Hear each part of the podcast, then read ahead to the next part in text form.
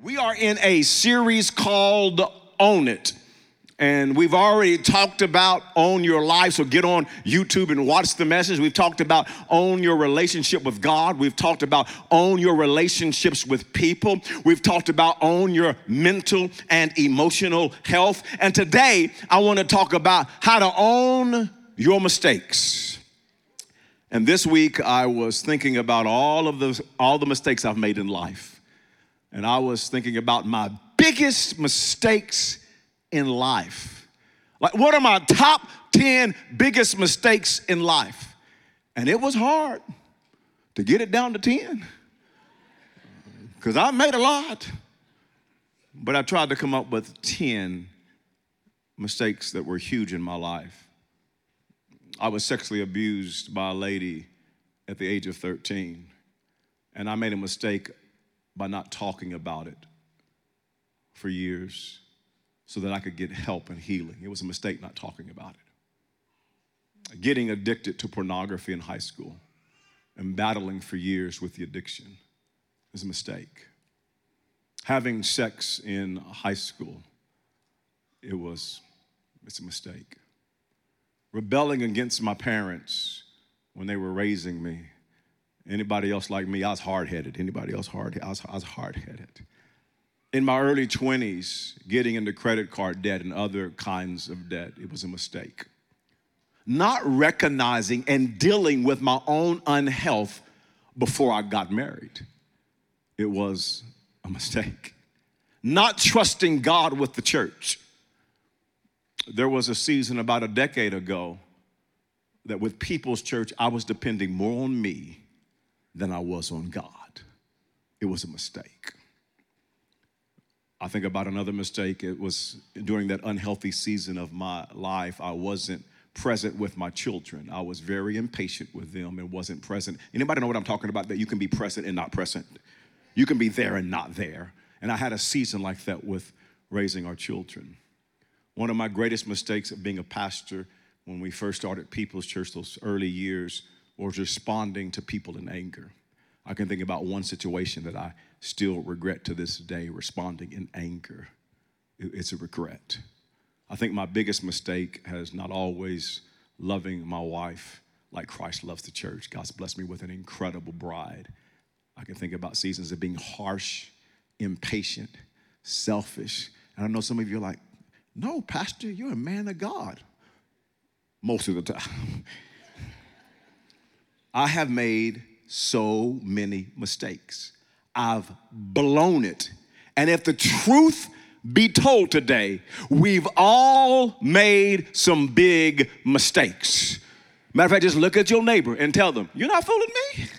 Come on, let them know, you're not fooling me. I know you've made some big mistakes. You've made some mistakes in your marriage and in dating and parenting and friendship. You made some mistakes at school, at your job. You made some mistakes in your finances, in your health. And here's the question. How should you respond when you've made massive mistakes? What do you do when you're suffering incredible pain and consequences from your mistakes and you feel like you can't move forward in life? Today, I want to preach from a very familiar story, so don't tune me out when I start talking about this story, because this story is about a young man who made a lot of massive mistakes, and it impacted his family, his friendships, his finances.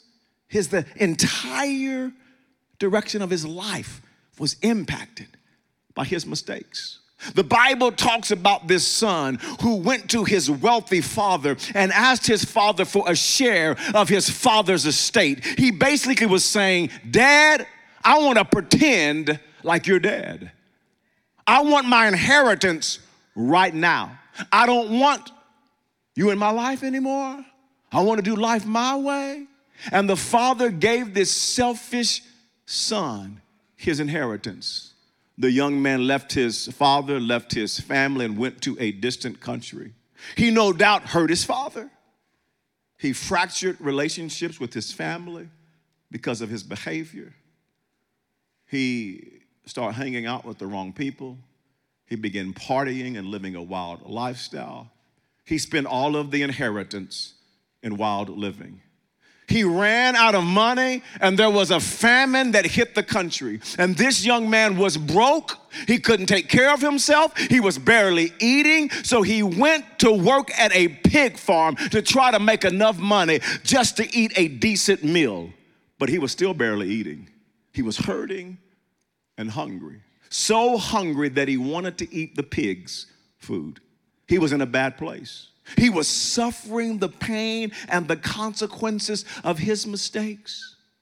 What do you do when your mistakes have you hurting and suffering and experiencing horrible consequences? How do you own your mistakes so that you can move forward in life? That's what I want to talk to you about today. How do you and I own our mistakes so that we can move forward in life? For all my note takers, write this down. Number one is this: own admitting your mistakes.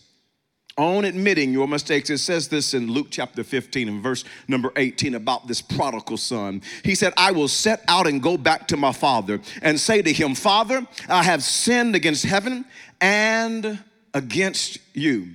This young man admitted his mistakes. He admitted his sin. He didn't blame anyone else. He didn't justify his actions. He owned his mistakes. It takes both humility and courage to admit your mistakes. And in our image-driven culture, we're just so image-driven. So many people are so focused on protecting their image that it stops them from admitting their mistakes. People post their best picture. Come on, it's that filtered picture. You see them in person, you're like, it's that picture where their marriage and their kids and their dating relationship looks so happy. Come on, how many of you have seen that couple post this amazing picture of them on vacation? Smiling and happy. You ever seen that before? And then a month or two later, they're divorced? And you're thinking, what in the world happened? Y'all look so happy on those vacation pictures. Those pictures weren't reality. It was all about image versus reality. And so many people live their everyday life this way. They don't own their mistakes because they want everybody to think they have it all together. They try to fool the very people who know them best. They lie to themselves and try to make things seem better than what they really are. They're all about protecting their image versus admitting their mistakes. They don't admit that they've been neglecting their kids. They don't admit they've been a horrible parent. They don't admit that their anger is out of control, that they're yelling and controlling and impatient. They're a jerk to people. They don't admit that they're lying to their coworkers, their family, their friends. They're eroding trust. They don't admit that they're gossiping and backbiting and destroying people with their words. They don't admit that they've made some stupid decisions, and now their marriage is failing and is in pain. They don't admit that they're upside down financially. They're driving a nice car but broke. They don't admit that they're full of pride and don't listen to anybody.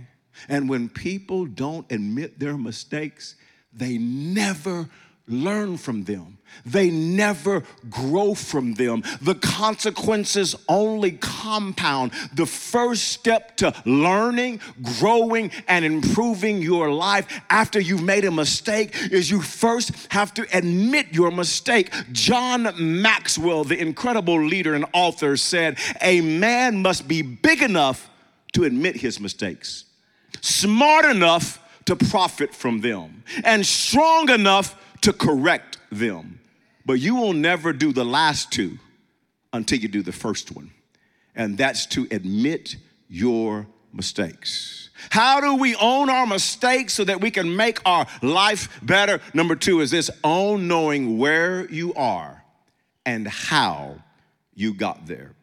Notice the verse says in Luke chapter 15 and verse number 17, when he came to his senses, he said, how many of my father's hired servants have food to spare? And here I am starving to death. This young man came to his senses. He didn't try to make his situation out to be better than what it was. He owned where he was. He owned how he got there. He sinned, and that's how he ended up in the pig pen, starving to death. He knew he had to own it. He had to own apologizing to his father when he got back home because he messed up big time. He knew that he hurt his father. He hurt his family. He had to own it. And oftentimes people make mistakes and they don't own where they really are. They try to make things better than what they are. It's not that bad. It's not that bad. I know I hurt my spouse, but they'll just get over it. We got a great marriage. I know I don't listen to my children and listen to what they're thinking and how they're feeling. I just yell at them. But our relationship is amazing. I know I lied a few times, but I'm trustworthy. I know I don't follow through on my assignments at work, but people know my heart. I deserve that promotion. I know I spent our savings on a new car and didn't tell my spouse, but our marriage is strong. They'll get over it in a week or two. You will never learn and grow from your mistakes if you don't own where you really are and how you got there. You can't pretend that things are better than what they are.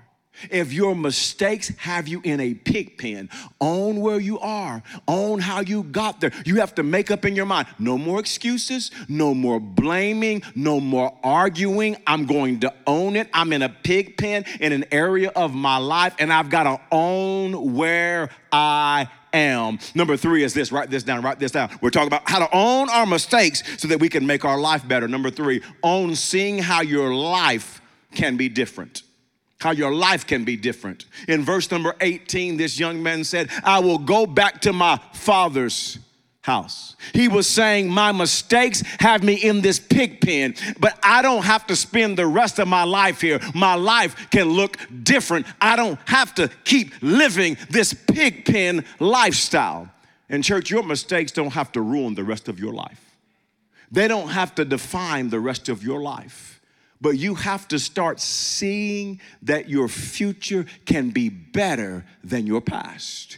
Your life can improve. Your life can be better.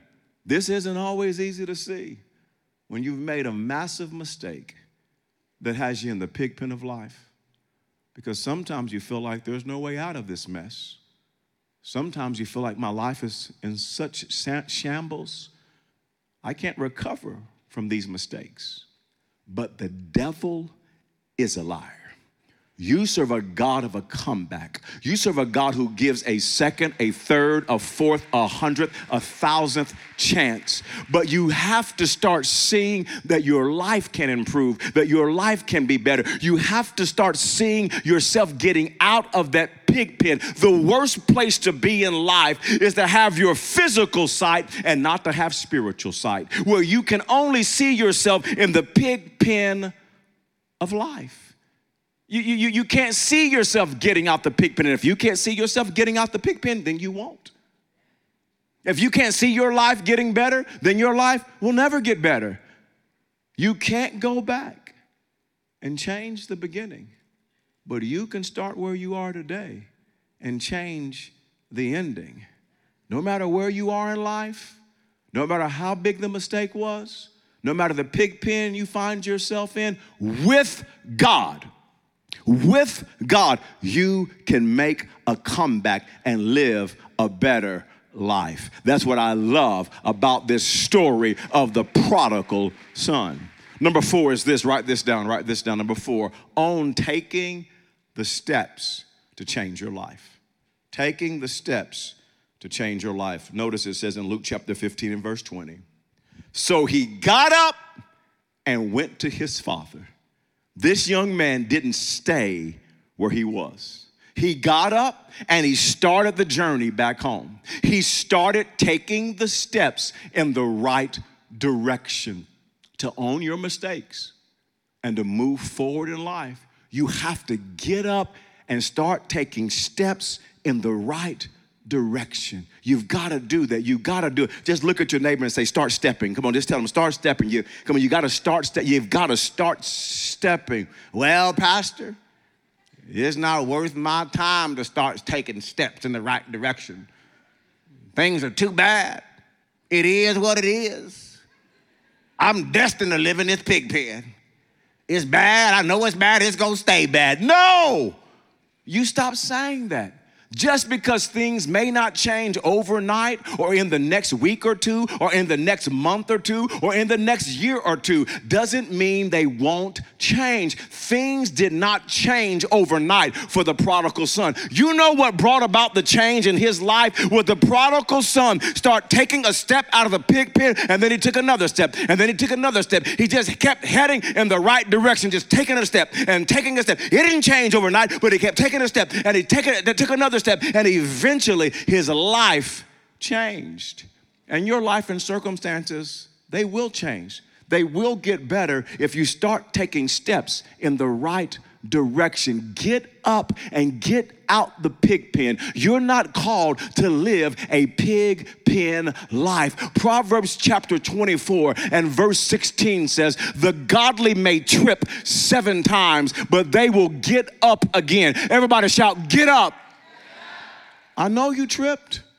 I know you've made some mistakes, but get back up. Stop living in shame and get up. Stop living in regret and get up. Stop making excuses and get up. Stop feeling sorry for yourself and get up. Stop letting your mistakes define who you are. Get up and start taking steps in the right direction. Get up, get up, get up and start taking steps towards the Father's house.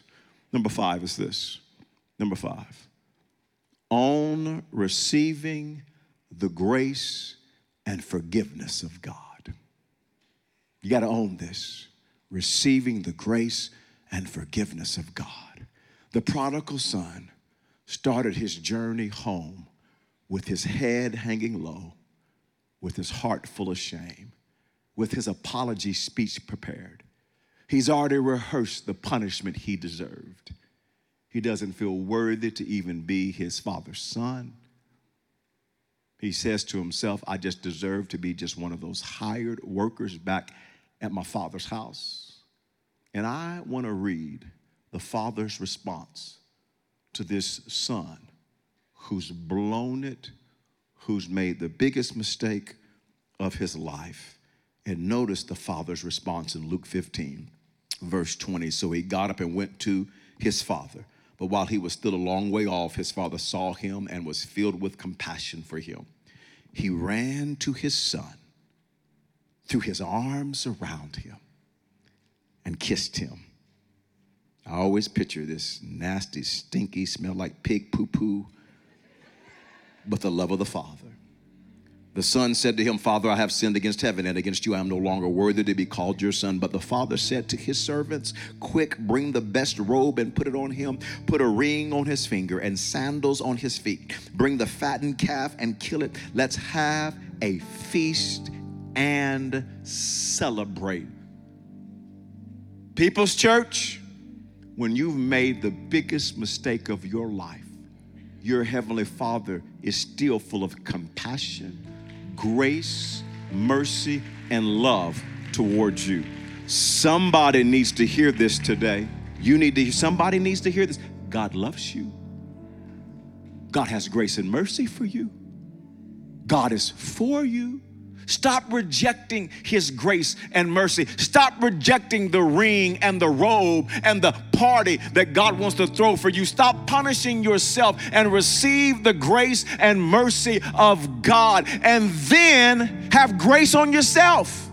Stop beating yourself up and get yourself up. Listen, the very moment you went to God and you asked God to forgive you, let me tell you something about God. He did. Now forgive yourself. And don't allow the opinions and words of other people to stop you from living in grace and mercy. Don't let people's words keep you from the grace of God. How many of you know some people who love to keep bringing up your past mistakes. Come on and throwing them in your face. You got any, you know, some folks like that? So someone told me that they invited a coworker to People's Church. She said, Pastor, I invited a coworker to People's Church. And the coworker was from my hometown, Wewoka, Oklahoma. And they knew me when I was younger, when I was living buck wild in high school. And they told the attender of our church, I'm not going to Pastor Herbert Cooper's church.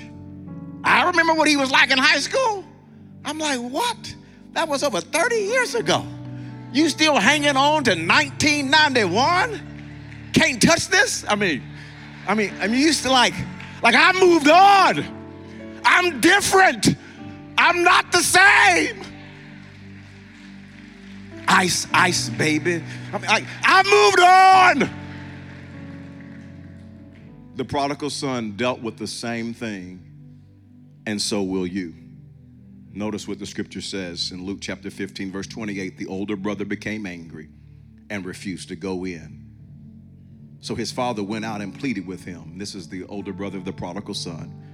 And in verse number 30, it says, but when this son of yours, the older brother says, who has squandered your property with prostitutes, comes home, you kill the fattened calf for him. You're throwing a party for him. And the older brother would not celebrate the fact that his younger brother's life had changed. He wanted to keep bringing up his past. There will always be haters. There will be people who don't want you to move past your mistakes. They don't want you to see. They don't want to see you move forward into all God has for your life. They want to keep punishing you over and over and over again. They don't want God to bless your life, to bless your future. They don't want you to receive the robe and the ring and the party. But don't let haters keep you from forgiving yourself and from receiving your Heavenly Father's forgiveness and His blessings, His robe, and His ring. Hey, church, the truth be told, none of us are worthy of God's forgiveness.